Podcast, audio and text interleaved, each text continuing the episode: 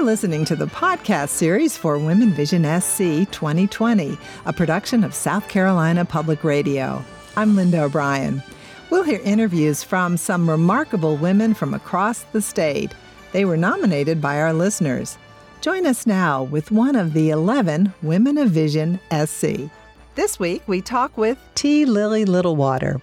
She is CEO of the South Carolina Indian Affairs Commission and she has supported veterans, families, children, and women. Welcome, T. Lily Littlewater. I understand you have been in the volunteer community organizing since you were 19 years old. What drives this passion? Honestly, I think it's a spiritual compulsion. I've never felt like I had a choice. I think it's something intangible and inexplicable that drives me. It feels like there are also a thousand ancestors in my heart that are constantly giving me a nudge uh, in this way or that way. They always give me direction, and I always seem to know where it is that I'm supposed to go. But it's not always a conscious decision. Even beginning to do this was not a con- conscious decision. It's just something that I fell into as a young person because, again, something in my heart just told me that's where I belonged. And when you say these ancestors are giving you direction, what direction? What are you trying to achieve? Sometimes I don't know what I'm trying to achieve, to be honest with you. There are so many directions to go in the Indian community and with any kind of human rights, especially Native American rights, because there are so many things that need to be resolved. So, oftentimes, it's not necessarily a goal that I set, it's something that just comes to me organically, and I see that it needs to be resolved. So, then I set my sights on a resolution. You are the CEO of the South Carolina Indian Affairs Commission. You also organize the Indigenous Women's Alliance Committee. Tell us about this work. The South Carolina Indian Affairs Commission began in about the mid 1980s. All of the chiefs in the state of the original historic tribes in South Carolina decided that they would come together because it would help them to be a cohesive group rather than just individuals and getting the things that they needed to do, to do done. They were especially interested in state recognition for tribes. Uh, those were the Waccamaw, Santee, Edisto, Lower Eastern Cherokee, Catawba, and Pee Dee. Those particular tribes began the South Carolina Indian Affairs Commission. Their fathers and grandfathers and generations back had all known each other. Um, so they were all very familiar with each other as Native people, and uh, they just had a desire to come together and get very, very important work done. And when you say recognition from the state, what sort of recognition and has it been successful? It has been. Under Governor Hodges, we were very lucky and privileged that he gave us a chance to write our own criteria actually for state recognition by forming an ad hoc committee under his administration. And we were able to write our own criteria and pass that through the legislature. We had been trying for about 10 years prior to that, and it did pass. And now all of those tribes are state recognized, plus a few more that have also come forward and put forth the there's a lot of paperwork and history and requirements. It's a very difficult process along it's a painstaking process and they've done that successfully. And what does this mean for the people in the tribes? I think that it is extremely validating for them. It is a very difficult existence when you see yourself in textbooks or in museums as no longer existing. I can't tell you the amount of times I have still see occasionally that the Edisto tribe is extinct or the Pee Dee tribe is extinct or there are only a few living Waccamaw, that type of thing. It's, right in the textbook. right. in textbooks or on the internet or that kind of thing. You know, you'll occasionally see this now, not as much as we used to.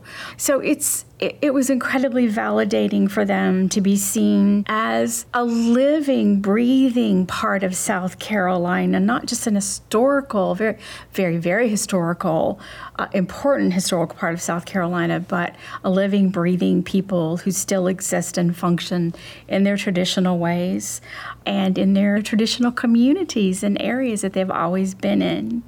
So, state recognition was extremely important. It also allowed some privileges that they did not have before state recognition. They could not sell their art as being made by a Native American without being recognized by both houses of the legislature in South Carolina. That's a federal law from the Federal Indian Arts and Crafts Board. So they were unable to sell their art as Native Americans. And now they are. And now they are. They were unable to get scholarships, perhaps, for their children. There are many things like that that they weren't eligible for. So now that's changed, and it was very important that it changed. You organized the first Native American powwow in Columbia and the first intertribal powwow in the state. Tell us about powwows and why that's important for your culture and history. Powwows are amazing. First of all, I want to say I'm proud of every single Native American parent who have full time jobs, who every single weekend put their children in the car, pack up everything they need, and drive wherever they need to go so that their children are educated in their traditions and able to practice their traditions. They're like huge family reunions. We're all so happy to see each other. It's always a wonderful day. Powwows are not just a gathering they are a spiritual gathering. They are, again, family reunions. They are sometimes political discussions that happen amongst, you know, everyone when they get together. We try to avoid that because we like for it to be uh, more spiritual than anything else, but, you know, that happens. You get to see everybody's new babies and celebrate graduations. Uh, so it's powwows are extremely important to us. The reason why I started a powwow here is because there were other tribes in the state having powwows for their tribes, but there was nothing for people like me and some other friends of mine who were called intertribal. We are from tribes outside of South Carolina. So I would like, I would, I would, I wanted a venue, excuse me, I want a venue for other people to be able to do the same thing, to get together and celebrate. Although the state's tribes and other people did, of course, were invited and were there, as were the public. But I thought it was important that there be an intertribal powwow for all Native Americans in South Carolina. So tell us about your experience growing up. Where did you grow up, and what? Inter, you mentioned intertribal. What tribe do you hearken from? Um, I am Minneconjou Achedisakoan that is what some people call a part of the Sioux tribe. We do not use the word Sioux necessarily. It's French for one thing. It also can mean little snake. we are one of the tribes of the Lakota, uh, the Seven Council Fires. My father is Irish, which I'm equally proud of, and also he came from originally from Cape Fear Indians in North Carolina, which are now a part of the Lumbee growing up. So tell us about that in terms of your passion for your heritage. That's always an interesting question because I'm a military brat. More Native Americans serve in the United States Armed Services than any other ethnicity per populace. So, my father literally changed the curvature of my life by walking from the coastal sea islands of South Carolina to Columbia to join the Army Air Corps when he was 16 years old. And I had the privilege of living outside of the United States, uh, Tehran American School. I'm a proud TAS alumni. Um, and living in, I believe, other countries and having those kinds of experiences taught me a great deal about acceptance and non judgment of others and it taught me a much broader horizon as a Native American person. Of course, my traditional values teach me that anyway, but it was great because it reinforced it so much. Um, I loved Iran because it was an ancient culture, much like mine, so I was able to relate to their love of culture and the love of their land. And so Iran is almost like a second home to me. I was very, very lucky and very privileged to be able to live amongst Iranian people. And you lived there for four years? I did. And uh, so now Iran is very much in the news. Yes, of course. It must be difficult for you to think about the people that you knew, your ties? Yes, it can be traumatic. Um, I think we all have, all of us who went to Tehran American School or lived in Iran, because there were other schools that American children went to, as well as Iranian Americans. And of course, uh, you know, our Iranian family that, you know, we call them our Iranian family we all have a form, I think some form of PTSD almost. It was traumatic. We love the country deeply, we love the people deeply. And I always try to encourage everyone to remember that Iranians are not their government, just as we are not all our government. Uh, Iranian people are very warm and loving and have a very high regard for Americans. And this was at the time of the downfall of the Shah? It was, yes. So it must have been a difficult, difficult time. It was very unfortunate. I'm a very peaceful person. Uh, I believe in warriorship because that's the traditions that I come from, and I understand, you know, defending your home and defending your people. But you know, I often tell people when they talk about, oh, let's bomb them to the Stone Age, or, you know, we're going to kick their rears or whatever it is, you know, they say when they become angry with other countries, you've never seen a tank coming down your street. You know, rows and rows of tanks in front of your house. It has a very, very long, a lifelong effect on you. You never forget it. And do you think that experience then is part of the reason that you are involved in what you are involved in activism, social justice. Absolutely, absolutely. Um, you know, we can we can talk about Iran in a very warm-hearted way. I can also talk about Iran in a way that speaks of their horrible violations of human rights, and of course, we can do that across the world. We can actually we can also do that here in the United States, uh, especially in the American Indian community. You know, it's the constant violation of human rights rights that I see that motivates me. And what are you seeing now? What what is still continuing? In the American Indian yes. community specifically? Yes. The human rights violations that are continually happening in the American community currently are Indian child removal, and that would be an ethical Indian child removal.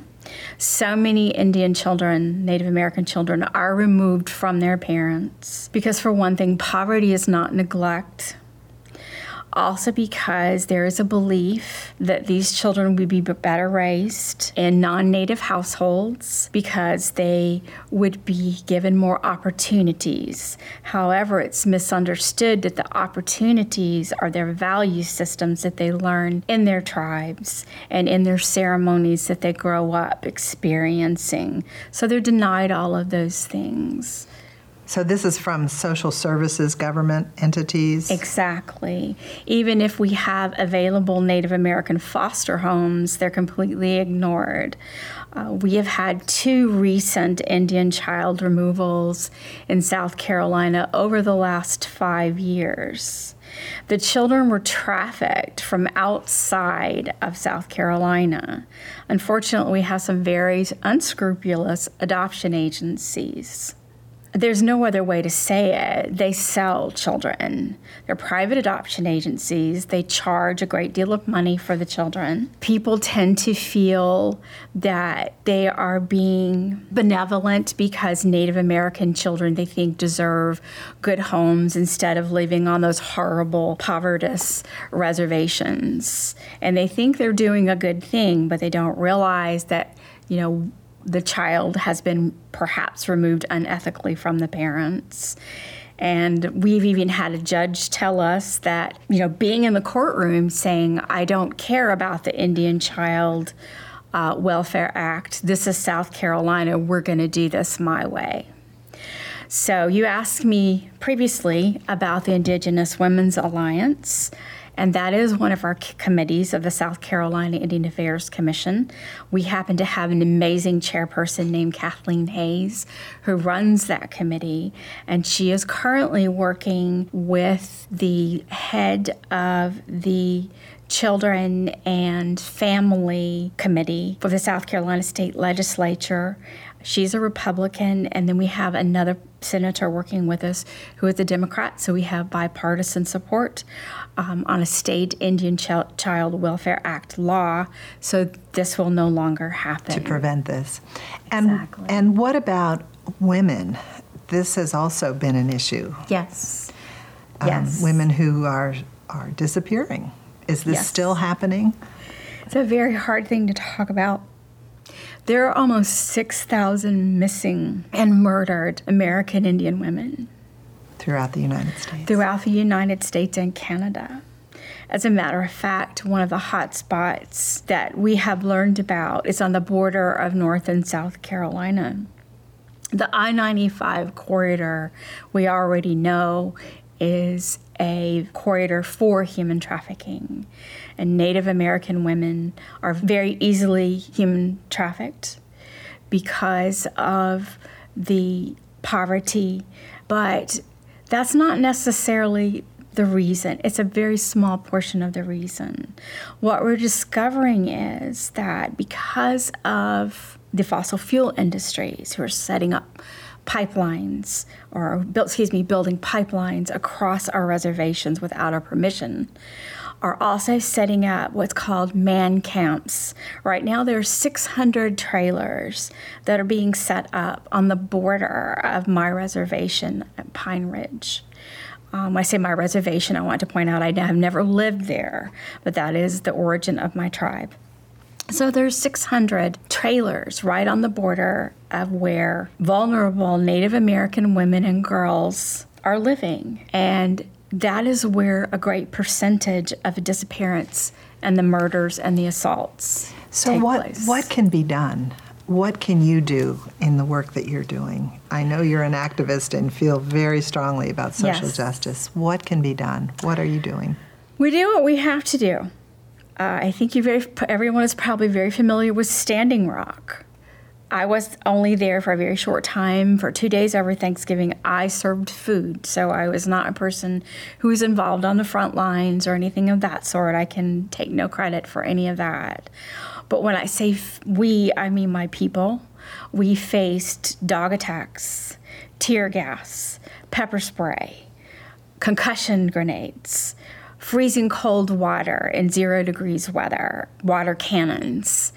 It was terrifying we were doing nothing. If you if you watch videos, you can see that there's nothing going on but people standing still and praying. But yet there were people that were dressed in in front of us as if they were coming to a war. Now, make no mistake about it, it was a war. We just conduct ourselves differently. We pray and we stand and we don't move and we don't budge. And that's what we're going to continue to do. We're not going to move and we're not going to budge. but you have been subject of an arrest Yes. How- More than one. more than once because you stood up for your beliefs I did. Yes. and what were you arrested for I was arrested as part of the Poor People's Campaign. And that for me was an honor. The Poor People's Campaign is a part of Dr. Martin Luther King's plan, and he was unable to carry out that part of his plan because he was assassinated. He believed that the next issue in human rights that he wanted to work on was that of poverty, because poverty is probably one of the greatest issues in human rights because poverty causes people not to be educated, not to have safe housing, not to have medical care. It causes so many issues that it's overwhelming. So, this is what he wanted to address. And I deeply believe in that. I work with a poor people campaign in Columbia, and we set up what is called a direct action. A direct action is where you do something that brings attention to a cause by doing something illegal. Let's put it that way. But you do it in such a way that you actually do we involve the Columbia City Police. They they were very very good. They knew exactly what we were going to do. They announced probably three times that now you have a chance to remove yourself if you don't want to be arrested. If you have changed your mind, I have to really give them a lot of credit for being ready for us and understanding that you know this was going to happen, but we made sure that they knew about it. Uh, but it was still a difficult arrest to me because I was arrested with clergy and people who were literally in their 80s and 90s, uh, very, very elderly women. And I could feel all of their strength, but at the same time, you feel very vulnerable once you are cuffed and you are in custody and put in a van and taken literally. You you know you're going to jail, and no matter what you do to work yourself up to be ready for that. You never are. This arrest was for blocking a road, was that right? Yes, that's correct. We did. We blocked a road at, at five o'clock traffic. Um, we inconvenienced people terribly. Uh, we were even apologizing to some people who were, you know, opening their windows saying what are you doing? And we we, we, we actually explained it to some people and they said hey that's cool. I, will back up and i'll go around the other the other way. But some people were fairly mad at us. Did it achieve what you wanted getting the attention? This was actually done i think for 49 days. There were 49 direct actions. That wasn't the only time so, yes, I think that it did. It was done in every state in the United States, it was done in Washington. Um, and we're still continuing now our work. Uh, will not be direct actions, but it will be more about working with clergy and other legislators and community members to try to work on issues of poverty. So, it doesn't worry you that you now have an arrest record and you, you were in jail. No. You were willing to do this because Yes, I was willing to do this. The first time that I went to jail, I was 17 years old and I was protesting the development of South Carolina barrier islands and some of the ecosystems there. So it wasn't my first rodeo, and that was a little bit scary then. I was very young. I had no idea what I was really getting myself into. I just knew that it was something that had to be done. And when something has to be done to make changes, sometimes you have to do extreme things. You tend to find the humanity in any situation. Where did that come from? Was it something you were born with? Did you develop it as you were growing up? I think it is a bit instinctual. I think that it comes also from my traditional values, in that I relate to everyone as a relative I relate even to four legged creatures and winged creatures and sea creatures as my relatives. Um, they are my brothers and sisters. So everyone is a relative to me. And, you know, that's a basic value in my tribe. And so everyone is deserved of the same humane treatment and rights as anyone else. Did you learn this from your parents growing up? Was that part of it or part of what you read, the history of your ancestors? Uh, no, I especially learned this from my father. He was one of those people who would sit on the side of your bed and tell you stories until you went to sleep. And he would often tell me stories of great people. And I used to love to hear the stories that he would tell me. Uh, there would be all different types of people that he would tell me about. So apparently, he had read a lot of books about good leaders. And he would always say, before I would go to sleep, Terry, don't be a follower, be a leader. Be like one of these people. And so I got a lot of that from him. And you mentioned he walked when he was 16 years he old? He did. To Columbia. So why did he want to be a part of the military? He wanted to fly, and he did. He was the um, United States Air Force military attache to the Shah of Iran at the end of his career. Guess I'm having this issue with so many problems that Native Americans have faced, and yet there's this loyalty through this service in the military. It's because it's our land. We protect our land. Before we can even could even vote, you know, we have participated in every conflict in this country, even prior to the Revolutionary War. And it's because this is our land. I've heard many, many stories about the Navajo code talkers, Cheyenne code talkers, uh, the code talkers who helped to win World War II. And the stories that I read about them, they've often been asked, why did you go and do this? You, you weren't even able to vote. And they've said, I asked, they were very young, I asked, Are they going to hurt us? Are they trying to take our land? And the answer was yes, they might. And they said, We'll go with you. We're going to protect our land. So it was that tie to the land. Yes, absolutely. It's always a tie to the land. You mentioned leadership. How would you define a leader?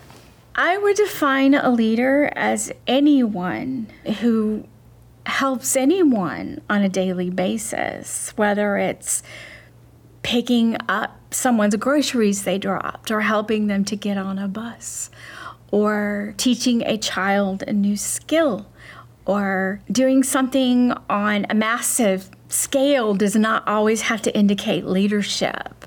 I think leadership is in everyone, and at any moment, anyone can be a leader. It's a choice. You know, you make that choice whether or not you're going to stop and help. So, very much of a servant leader, then, is what you're talking you're about. You're always in service when you're in leadership. Leadership is not power, it is about service. Was there a teacher or an individual who inspired you growing up? Absolutely. And uh, it gives me great joy to talk about this. My favorite teacher growing up was actually at Tehran American School. His name was Charles Burichter. He was my music teacher. One of the first things that he did was teach me how to breathe correctly. So I'm often in a lot of stressful situations and I go into that so naturally and breathing correctly so I don't hyperventilate. Another thing he taught me was how to use my voice. He gave me great confidence in how to sing and to speak and to project my voice in such a way that I would be heard. I think he almost had some kind of foresight in knowing that this was something I was going to need to do. So he gave me the confidence to do that. And it's been a pleasure because I've actually um, good old Facebook, have been able to find him on Facebook and thank him for um, the things that he did for me as a teenager and the help that he gave me. I'm that very gave, grateful. That gave you voice, literally. He did. He literally gave me my voice. What would your advice be to a young woman today? My advice to a young woman today would be that the world belongs to you, that you have every right to go out and make the changes that you feel are appropriate, that you have the right to use your voice, that you have the right to say no. It's only two letters, N and O. You have the right to say no to anything that you feel is inappropriate in your life. And you have the right as a woman always to uplift other women. And when I say the right, it is a right amongst us as women. We should consider that a right. We should we should consider that on our list of rights. That this is what I'm going to write. I am going to uplift other women so that they can be empowered and that they can move forward with the work in their lives, whether it's just raising their children or pursuing a career or making changes in the world that, that they want to make. 2020 marks 100 years of women gaining the right to vote. Yes. What does that right of voting mean to you? My people were not able to vote until almost, it was 1948. So that was a very long time after women were given the vote. But at the same time, I think a lot of people don't realize that women suffered greatly. Some lost their lives to achieve that for women. and we're half of the population. We are the balance in this world. We are matrilineal. We are the nurturers and the peacekeepers and the female warriors who are the balance to our male kin. And if we don't vote and we don't affect that, it would be a very, very different world. So we need to remember that as women, our vote is extraordinarily important because we need to keep that balance in the world. Thank you very much, T. Lily Littlewater. It's been a pleasure. Thank you. You've been listening to Women Vision SC, a podcast production of South Carolina Public Radio. You can find video stories and other resources on Know It All and scetv.org. The producer of Women Vision SC for South Carolina Public Radio and the podcast series is A.T. Shire. William Richardson is the producer director of the television series. Zhao Yu is associate producer and Becca Turner is production assistant. Tyora Moody is web manager. Bobby Kennedy is director of special projects. For SCETV and South Carolina Public Radio, I'm Linda O'Brien. Thanks for joining us.